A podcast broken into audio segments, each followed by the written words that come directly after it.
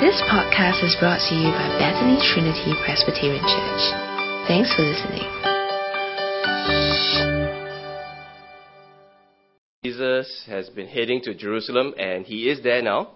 He's uh, been in the temple, had a confrontation with the religious leaders, and the disciples have, uh, you know, because they're the temple, asked about the temple and how great it is, and that has led to Jesus telling them plainly that he will go away, but he will surely return.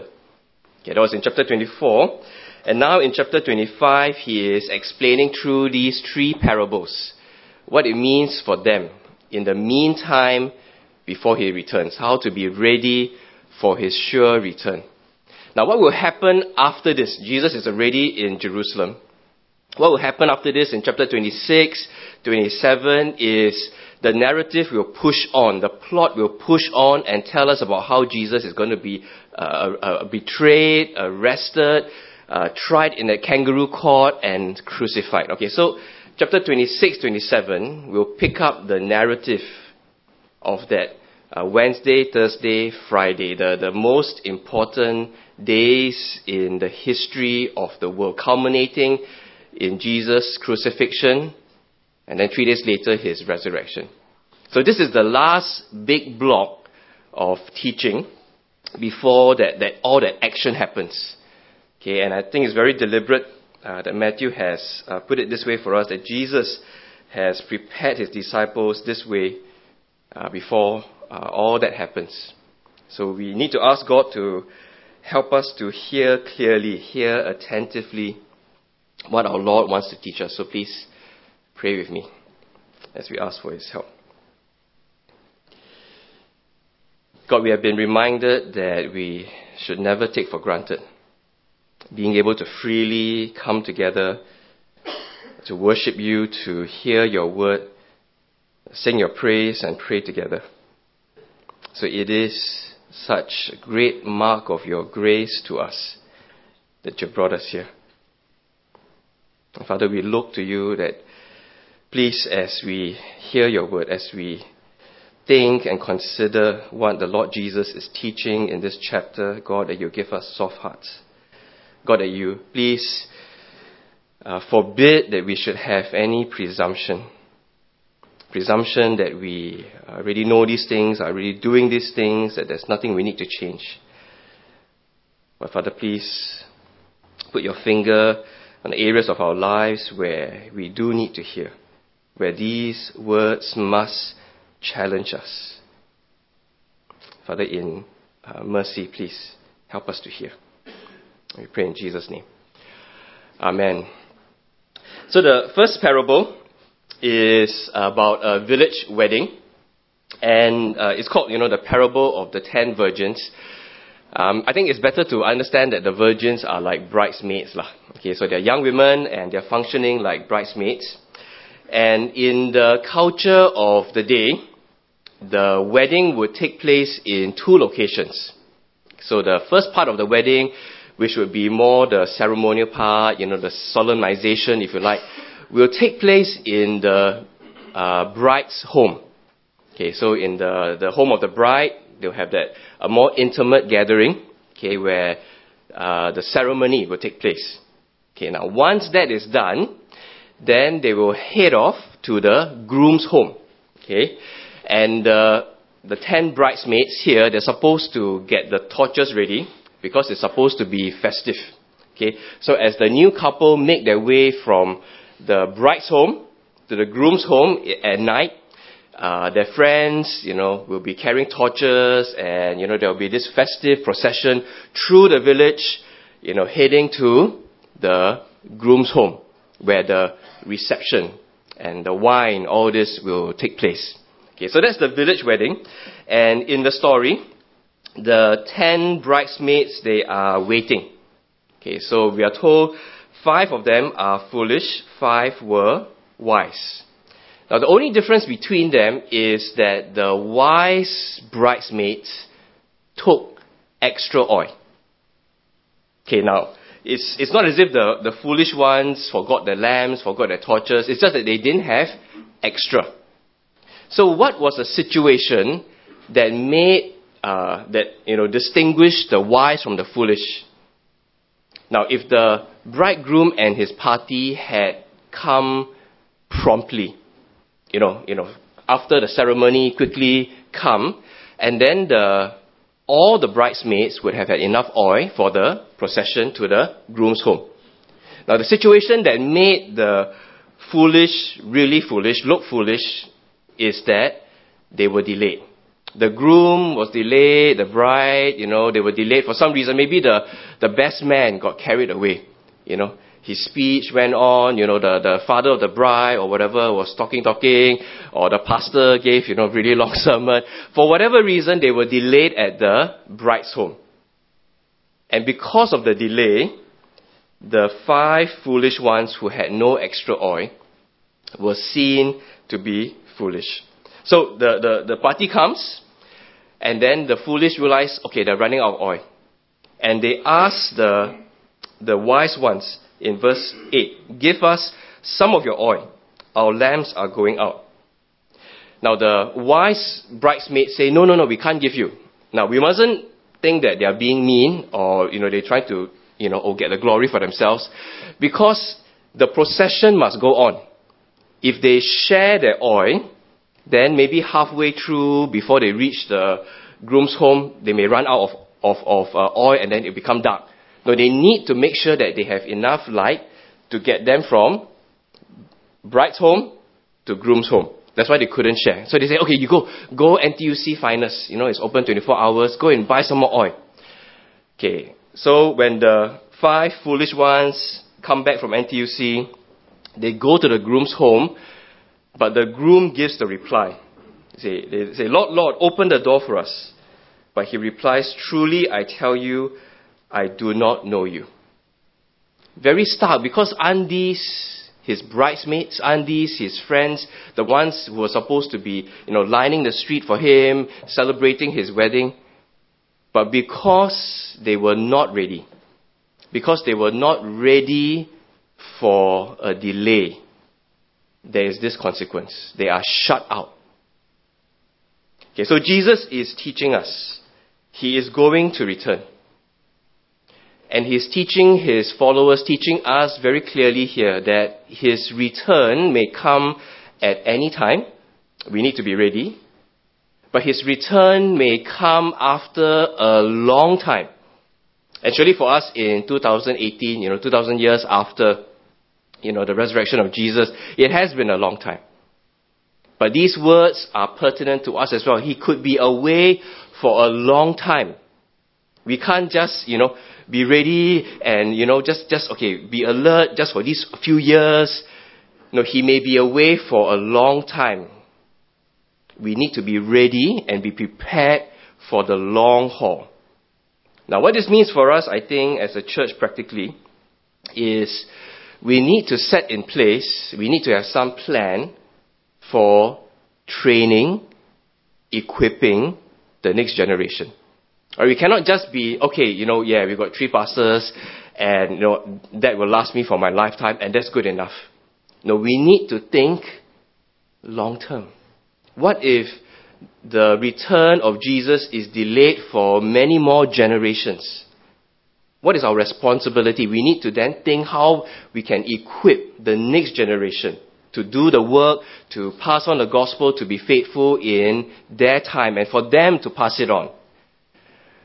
You know, one of the most striking verses for me in the New Testament is where Paul says to Timothy, You know, the things that you have learned from me, okay, and trust to faithful and reliable men who then will be able to teach others.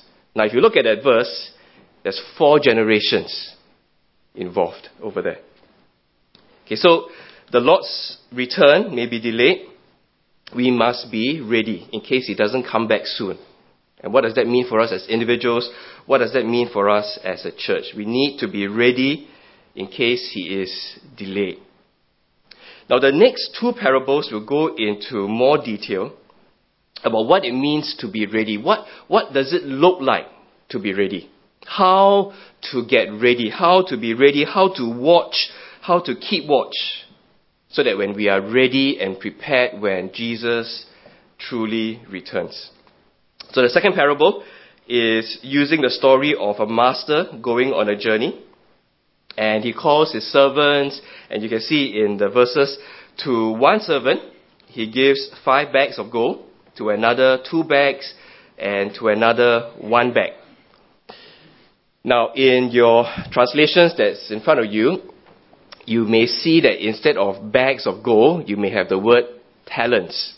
Right? Okay, so some of you have the word talents. Now, that is an unfortunate translation. Okay, it's unfortunate. Okay, it's not wrong, it's, but it's just unfortunate. Now, the word that Matthew uses here is a word that denotes a certain amount of weight. Lah.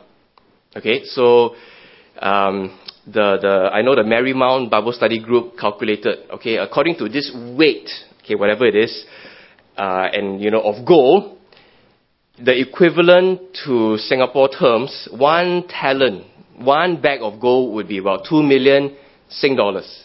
Is it? Ah, two, okay, okay, two million Sing dollars, okay, give and take. So, okay, it's not a small sum, okay. Now, the reason why the word talent is unfortunate is because when English speakers see the word talent, we think about, you know, being able to play the guitar, being able to dance, you know, being able to do maths really well, right? We think of talents, you know, juggling, you know, three balls and then five balls and then, you know, on a unicycle, you know, somewhere, uh, you know, different talents, yeah. So as you can see, the story here is about how two of the servants were faithful and they multiplied their talents. And then the third servant, you know, he didn't do anything with his talents, with his talent. Now this has led, you know, some Christians to have the idea that, oh, I've been given the gift of singing, or I've been given the gift of, you know, playing the guitar. I need to really cultivate this talent. I really need to maximize these talents. You know, I, I you know, I can, I can sing well, I can dance, I can act. You know, God has given me these talents. He wants me to do something with them. And so it has led Christians to pursue that music career, that singing career, that acting career, thinking that, yes, I've been given this talent, I've got to nurture it, I've got to maximize it. That's why I say it is an unfortunate translation.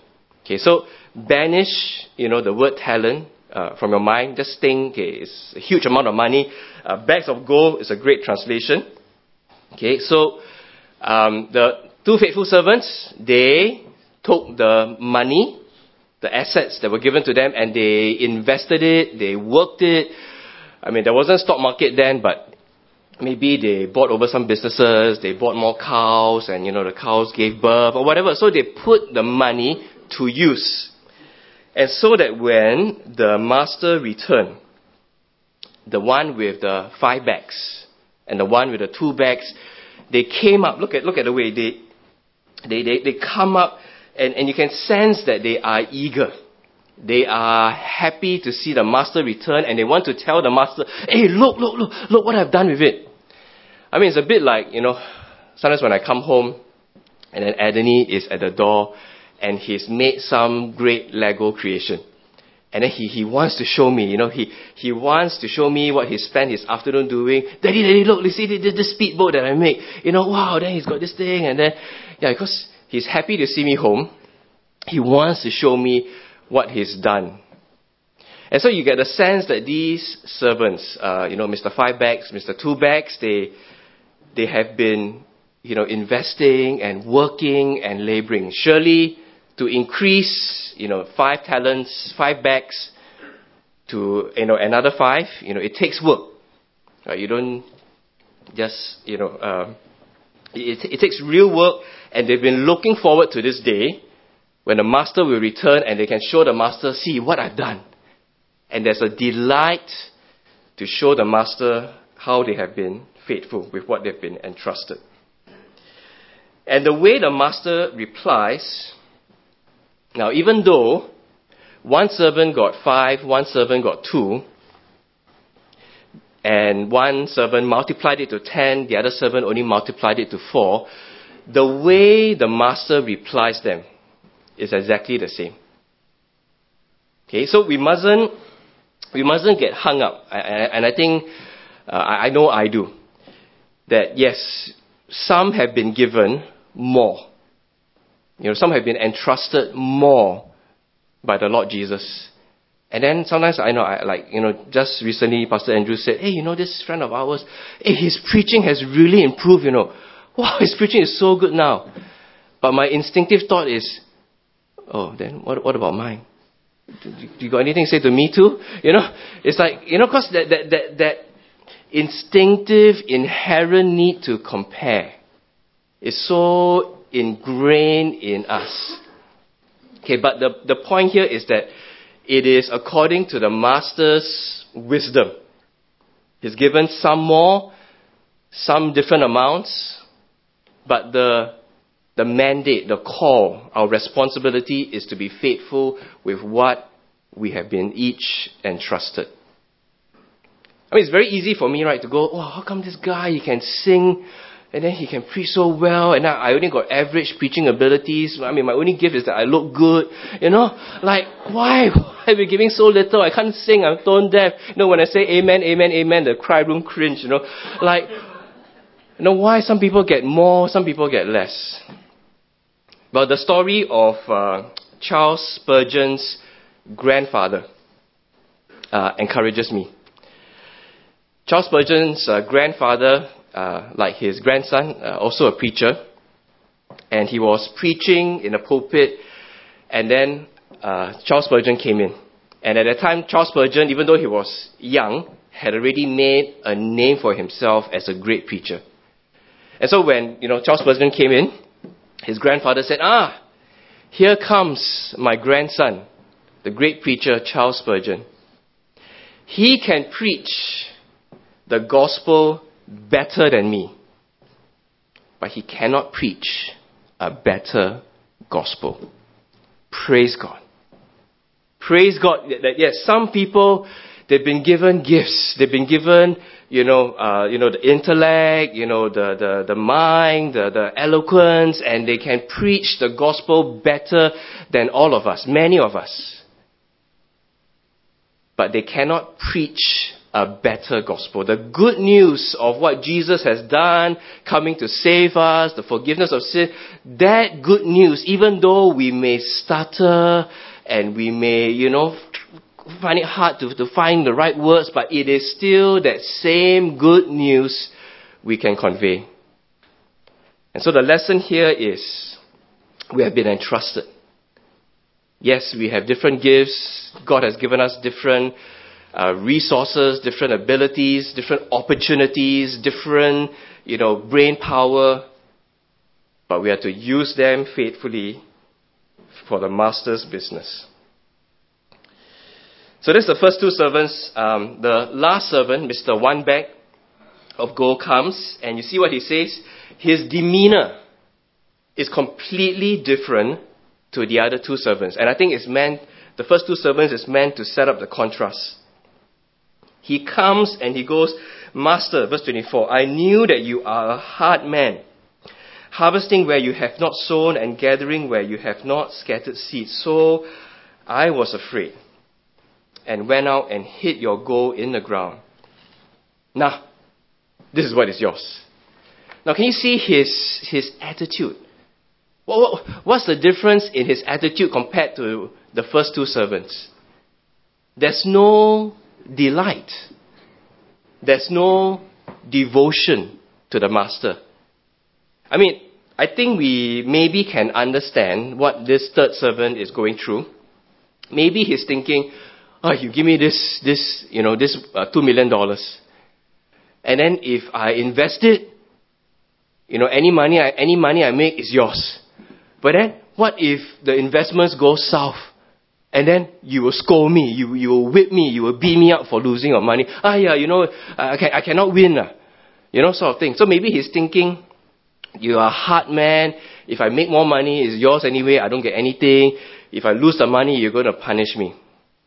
Okay, so but the master calls his bluff because he says, okay, okay, even if you are really afraid, Even if you're really afraid of, you know, losing the money and then get held responsible, then at least, the master says, verse 26, wicked, lazy servant, you know, you knew that I harvest where I have not sown, gather where I have not scattered seed. Well, then you should have put my money on deposit with the bankers, so that when I return, I would have received it back with interest.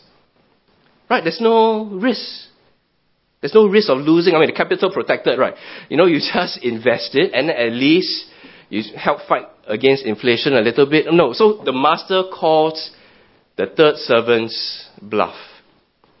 Fundamentally, what is missing from the third servant is there is no devotion, no joy in the master's business, no delight in increasing the master's assets. And so the result for him is the bag of gold is taken from him and is given to the one who has ten bags.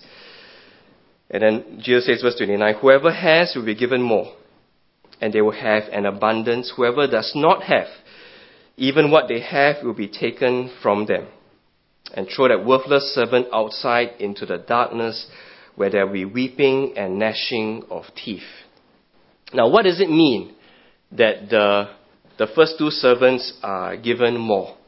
What does it mean when the master says, okay, well done, good and faithful? You have been faithful with a few things, I will put you in charge of many things. Come and share your master's happiness. What does it mean that they will now have more responsibility? What does it mean that they will now have more things to look after? Now, this is just in the flow of the narrative of this parable. It's, it's, it's part of the story that the master has more assets and the faithful servants are given more. But what does it mean for us in the real world? I mean, it means that, I mean, like, okay, no one is really sure what exactly it means. Lah. But this is talking about when Jesus returns and the climax, the consummation of the kingdom happens. Those who have been faithful will be given more. But more, more what? More planets to, you know, to visit, more, you know, more angels to command. I mean, okay, like, we, we don't really need to get into the details. We're not told.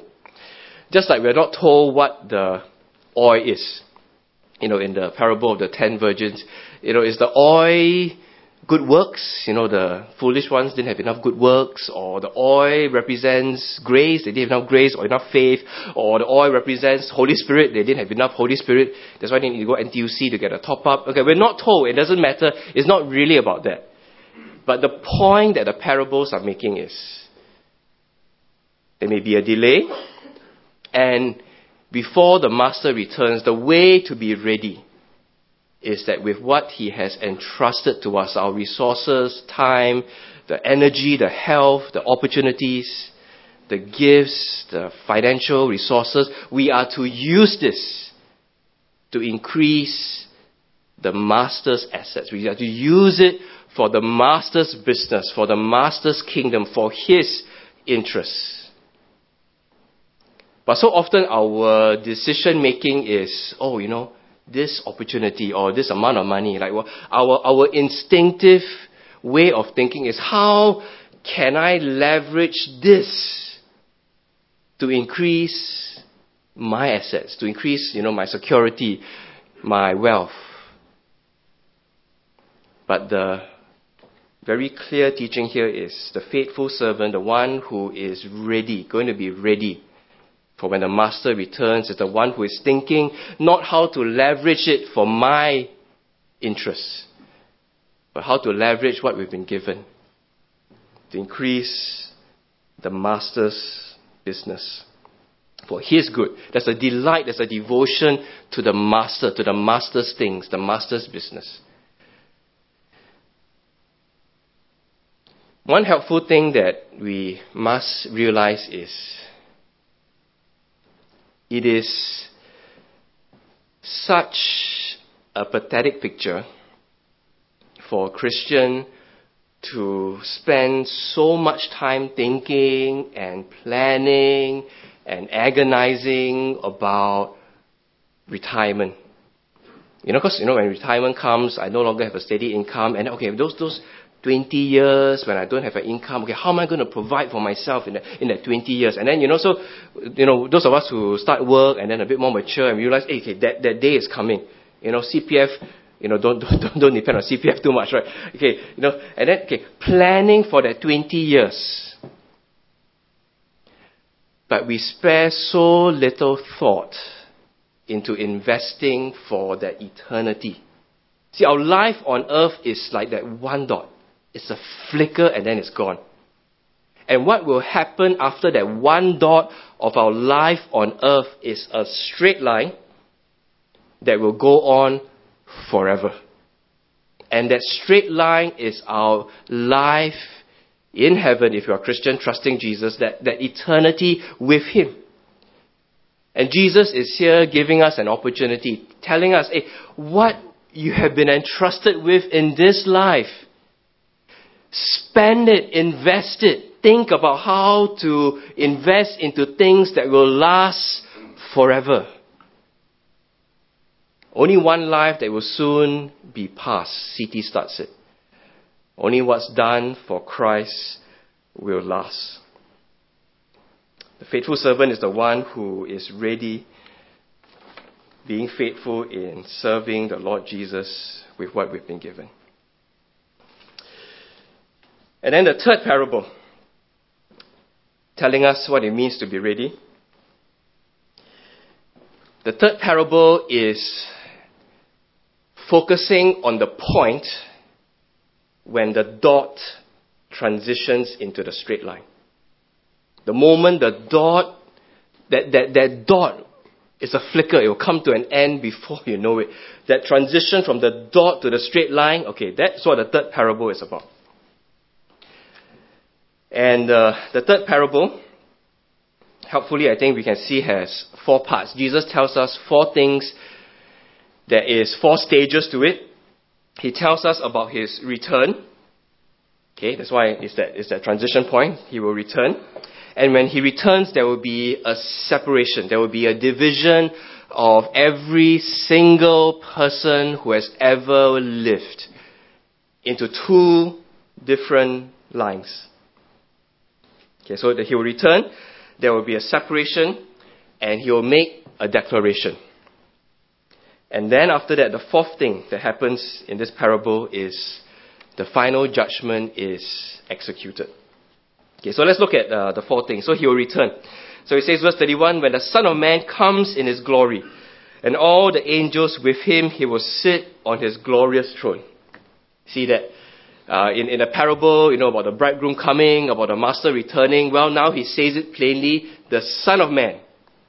He will come in his glory, he will return, and the angels will come, you know, uh, in, a, in a procession, and he will sit on his throne. He will reign and he will judge. And all the nations, everyone who has ever lived will be separate into two lines. One on his right. Okay, so good on you, the people who sit on this side. You get to play the sheep, you know, in, in this story. So the sheep, and then the others on his left, they are the, the goats. Okay, so the separation will take place. And then the third thing that happens in this parable is Jesus will give a declaration. And in his declaration, he will explain what makes the difference between those on the right and those. Why were some ending up here and why were some ending up here? So in his declaration, he gives the explanation. So he says, verse 34, says to those on his right, Come, you who are blessed by my Father Take your inheritance, the kingdom prepared for you since the creation of the world. For I was hungry and you gave me something to eat. I was thirsty and you gave me something to drink. I was a stranger and you invited me in. I needed clothes and you clothed me. I was sick and you looked after me. I was in prison and you came to visit me. Now that's the reason why the sheep are on this side, why some people are on this side. And people have looked at this parable and they have named many, many different social justice NGO groups after this parable. Okay, you just search the internet. There are many Matthew 25, uh, you know, micro lending fund. You know, Matthew 25, uh, water well drilling fund. You know, that, you know, because the interpretation that people have come and taken from this parable is Jesus is talking about this acts of kindness, these, you know, generosity, you know, looking after the poor, the marginalized, the hungry, the sick. You know, regardless of race, language, or religion.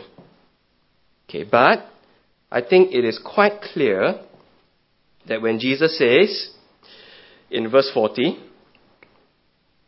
um, Truly, I tell you, whatever you did for one of the least of these brothers and sisters of mine, you did for me. So I think it's quite clear, right? Jesus is not talking about, you know, anyone who is poor, anyone who is hungry, anyone who is in prison. And then you look after them, and then, okay, you get to be on the sheep line. He's clearly talking about those who are his brothers and sisters, those who are the least, you know, the little ones. He's clearly talking about disciples. He's clearly talking about other Christians.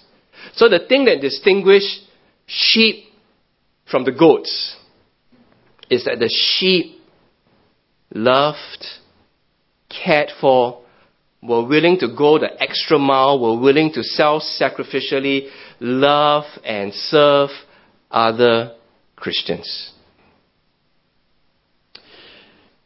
Now, okay, I mean, there are a few things in the parable that, that makes it sound like, hey, it's, it's salvation by works, man. Right, you know, because I've done this and then I get, you know, because I, I, I invited, you know, the Bible study group, I have potluck in my home, I get to be in heaven, you know. Like, okay, it, it sounds like salvation by works, okay, but the principle is that uh, the Bible doesn't contradict itself. So, you know, loads and loads and loads of passages make it very clear that salvation is by grace through faith. Okay, so this cannot contradict it. Okay, so later we'll think about um, what's, what's the dynamic at play. But you see, let's be clear, Jesus is talking about the love and the care shown to other Christians. Now, the takeaway from us is not, okay, okay, wow, I want to make sure I'm in the sheep line. So, okay, you know, at, breakfast time, you start serving food to you know other people, or you say, hey, um, you know, uh, what are you doing next Saturday? Come to my house.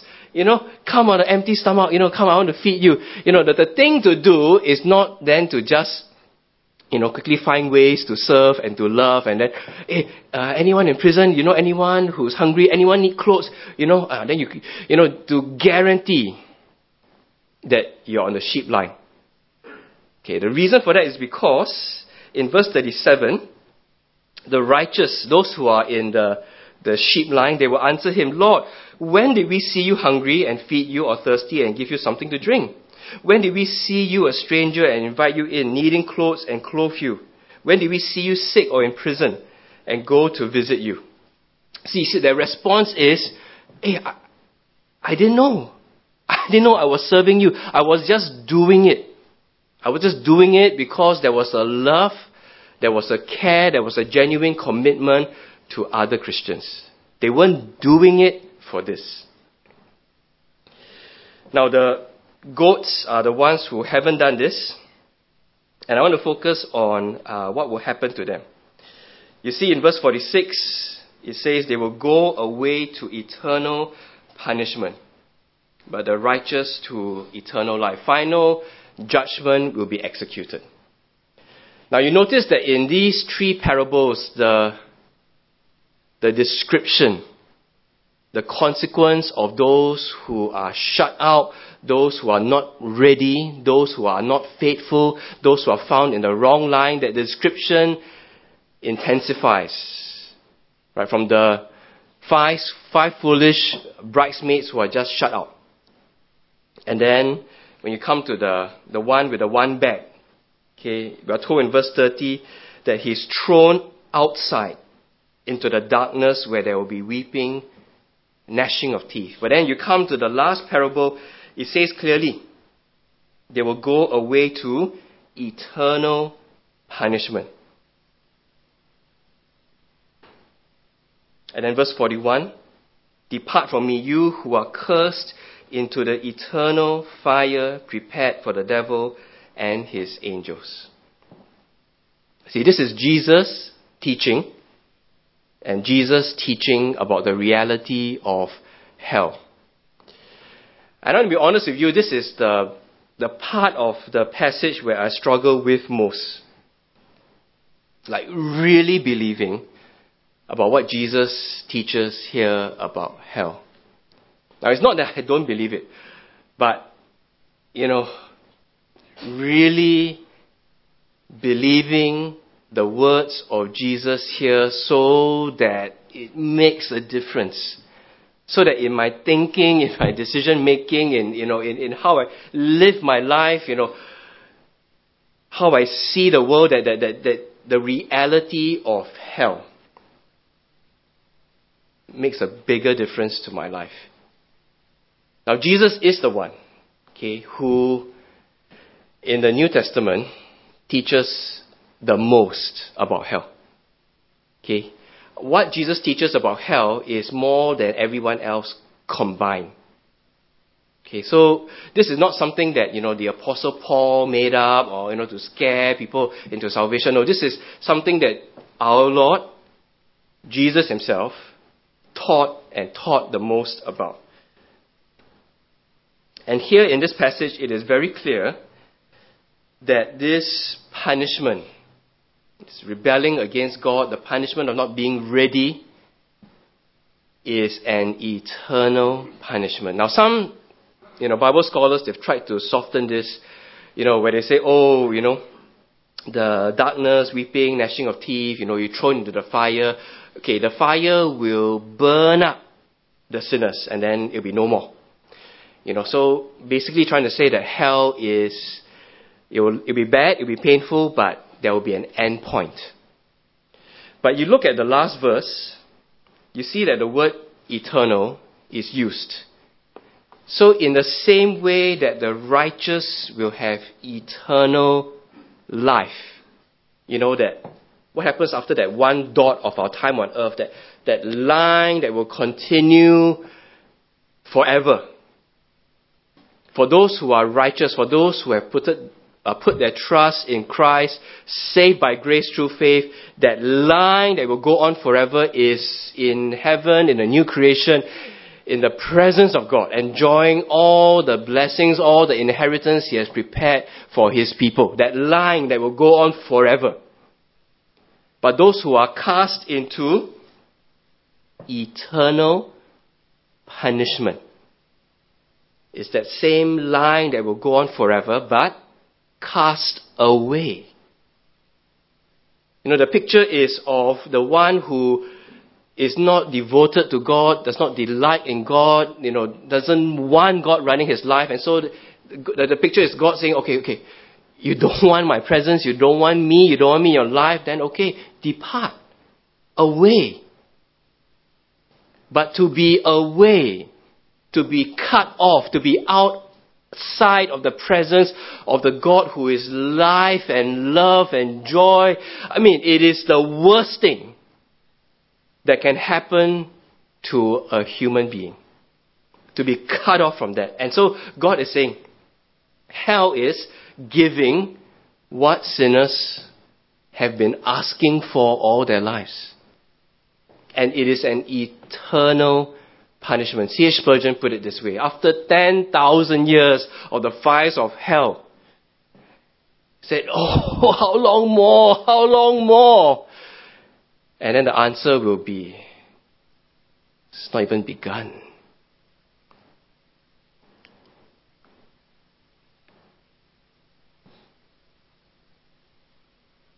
And the good news of Christianity what makes Christianity unique is that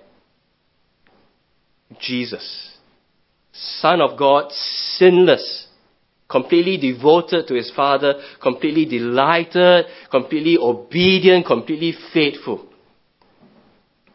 That judgment, that, that penalty that his people deserved, He's borne it.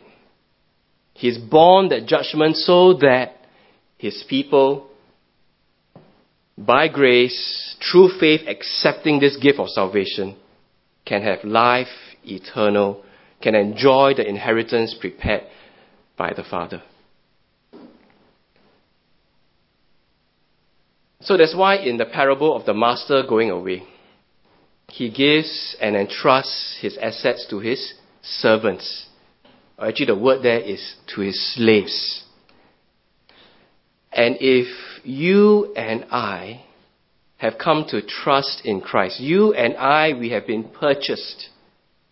Purchased by the precious blood of Christ. We are no longer ours to live for ourselves. We belong to Him. We've been purchased. And so the, the first two servants who eagerly devoted and delight in, that is, you know, yes, because, you know, this is the master who is good. This is a master who has, who has bought us, who loves us. We, we are owned by this master who is good. It's that sort of attitude. And it's a sort of attitude that, yes, you know, the reason why we will self-sacrificially love other Christians you know, serve those, give money to those in a persecuted church. Think about how we can leverage our resources to love and to care. It's because we see them as these are Jesus' people. These are the brothers and sisters of Jesus, the one who has borne my penalty for me, the one who I belong to now because his precious blood has purchased me and all that I have to be lived for the one who gave himself for me. And then you know what? If we do that, end of the day, if we do what as servants we're supposed to do anyway, at the end of the day, we still will receive from the Master, well done. End of the day, we will still be rewarded by the master for doing what we're supposed to do anyway. Well done, good and faithful servant. Friends, only one life to live that will soon be past. Only what's done for Christ will last. You live for the well done of the people here. You live for the well done of your boss. You live for the well done of your friends who go, wow, you know, you've done well you live for the well done of it, it's not going to last. Live for the well done of when you see the one who gave his life for you. The well done that will last forever. Let's live for that well done. Well done. There's nothing better. There's nothing more we should want to hear at the end of the day to hear our Lord, yes, you know that, you know, yes, you can't sing, yes, you know, you, your brain power not very strong, yes, you know, your health not very good, yes, you had all this, you know, ailments, you know, but, but what I entrusted to you, the friends that I gave you, the contacts that you had, the opportunity, okay, yes. Well done. Good, faithful servant. Nothing better than to hear that. May God help us to yearn and to live for that. Amen. Thanks for listening to this podcast brought to you by Bethany Trinity Presbyterian Church. For more information, visit us online at busyvc.sg.